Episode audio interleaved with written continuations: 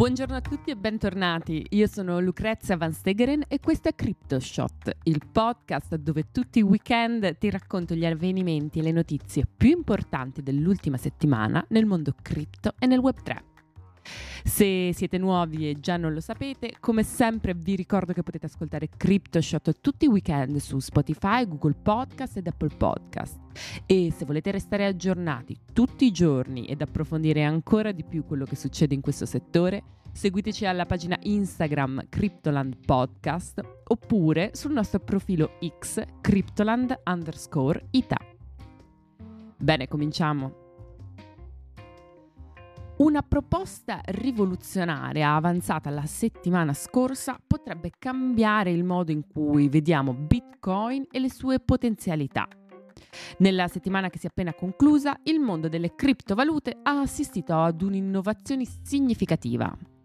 Robin Linus, sviluppatore di Bitcoin, ha presentato un documento intitolato BitVM Compute Anything on Bitcoin questa proposta suggerisce un metodo per sfruttare gli smart contract su Bitcoin, protocolli informatici molto più complessi di quelli utilizzabili fino ad ora. Questi contratti sono codici informatici essenziali che eseguono applicazioni sulle reti blockchain. La possibilità di avere contratti intelligenti, ossia smart contract, migliori, simili a quelli utilizzati già adesso su Ethereum, è sempre stata considerata un'aspirazione fondamentale per Bitcoin. Con BitVM gli sviluppatori potrebbero costruire applicazioni più complesse, spingendo Bitcoin verso nuovi orizzonti. Nonostante alcune perplessità, se BitVM funzionasse come promesso, potrebbe rivoluzionare ciò che può effettivamente essere costruito su Bitcoin. Nel suo documento Linus menziona sidechains e rollups come possibili applicazioni. Queste tecnologie sono attualmente molto popolari nel mondo delle criptovalute.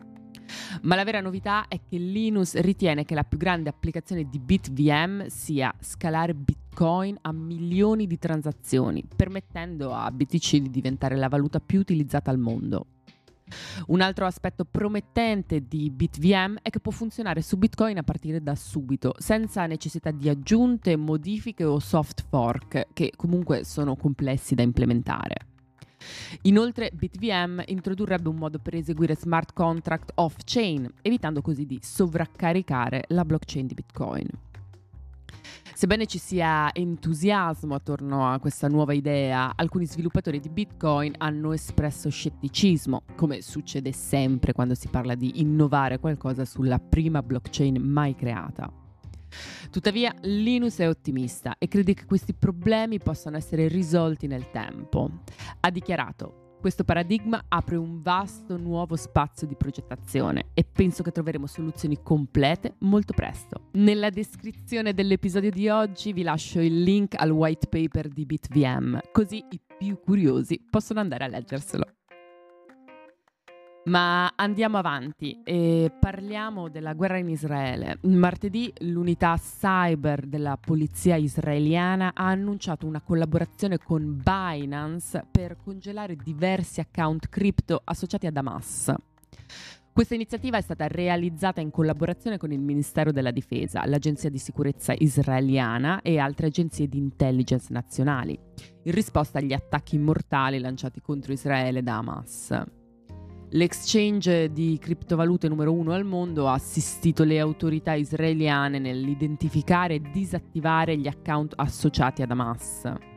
Un portavoce di Binance ha dichiarato: Binance collabora attivamente con le agenzie di law enforcement globale e i regolatori, con l'obiettivo comune di combattere il finanziamento al terrorismo. Gli account, come confermato dalla dichiarazione della polizia, sono stati creati da Hamas e sono stati attivi nella raccolta fondi attraverso vari social media.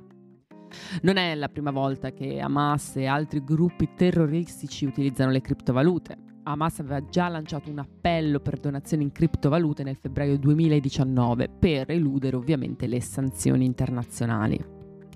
Oltre all'azione con Binance, l'unità cyber della polizia israeliana ha collaborato con la polizia britannica per congelare un account della Barclays Bank nel Regno Unito, a cui Hamas aveva fatto riferimento per le donazioni.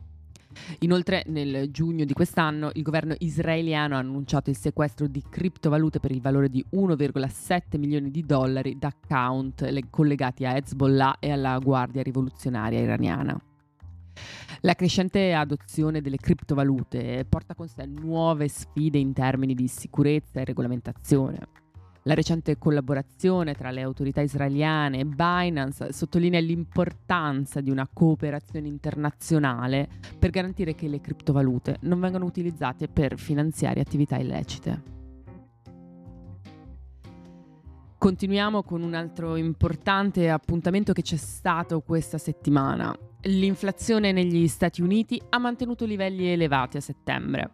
Secondo i dati pubblicati giovedì dal Bureau of Labor Statistics, l'indice dei prezzi al consumo è aumentato del 3,7% negli ultimi 12 mesi conclusi a settembre, in linea con l'aumento di agosto e leggermente superiore alle previsioni degli economisti, che si aspettavano un incremento del 3,6%.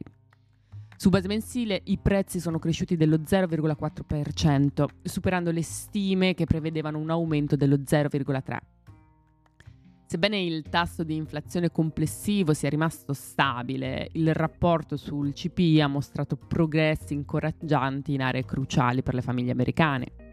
L'inflazione dei prezzi alimentari è al suo livello più basso da marzo 2021, in linea con l'inflazione complessiva al 3,7%.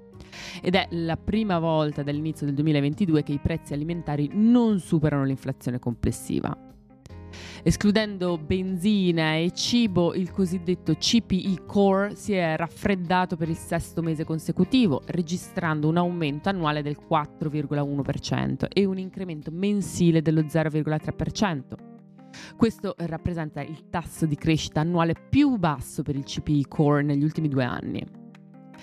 La crescita dei prezzi alla produzione superiore alle aspettative però suggerisce una possibile accelerazione dell'inflazione che la Fed ha già annunciato di essere pronta a combattere con un nuovo rialzo dei tassi di interesse entro fine anno, in linea con le aspettative.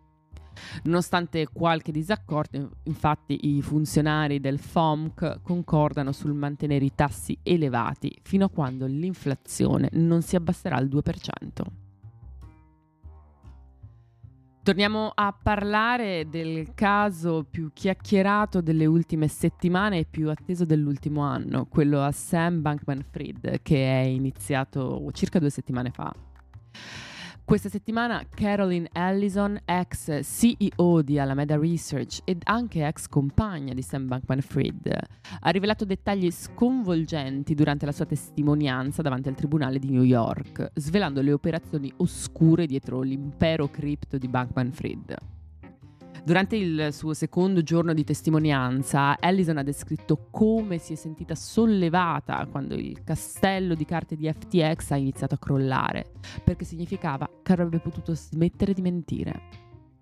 La, es- la Ellison ha rivelato come Bankman Fried l'avesse istruita di utilizzare i fondi dei clienti di FTX per ripagare i prestiti di Alameda, nonostante fosse consapevole dei rischi ha anche condiviso un episodio di corruzione con funzionari cinesi che vedeva coinvolte prostitute thailandesi per recuperare un miliardo di dollari di fondi bloccati dal governo.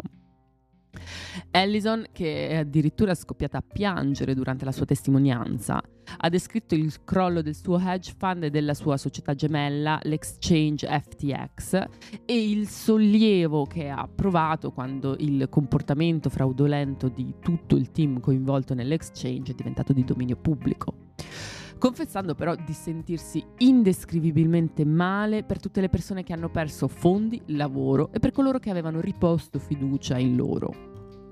La Ellison ha discusso anche uno dei documenti che ha causato il crollo delle aziende di Bankman Fried, un bilancio che mostrava come Alameda ha cercato di ingannare i suoi prestatori, facendo loro credere che fosse in una posizione finanziaria molto più solida di quanto non fosse in realtà.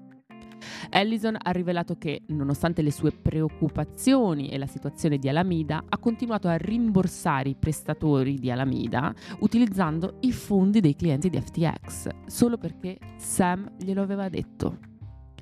La testimonianza di Allison ha, gesta- ha, gettato una luce ancora più oscura sulle operazioni interne di Alameda Research e FTX, rivelando una serie di decisioni molto discutibili e pratiche commerciali dubbie.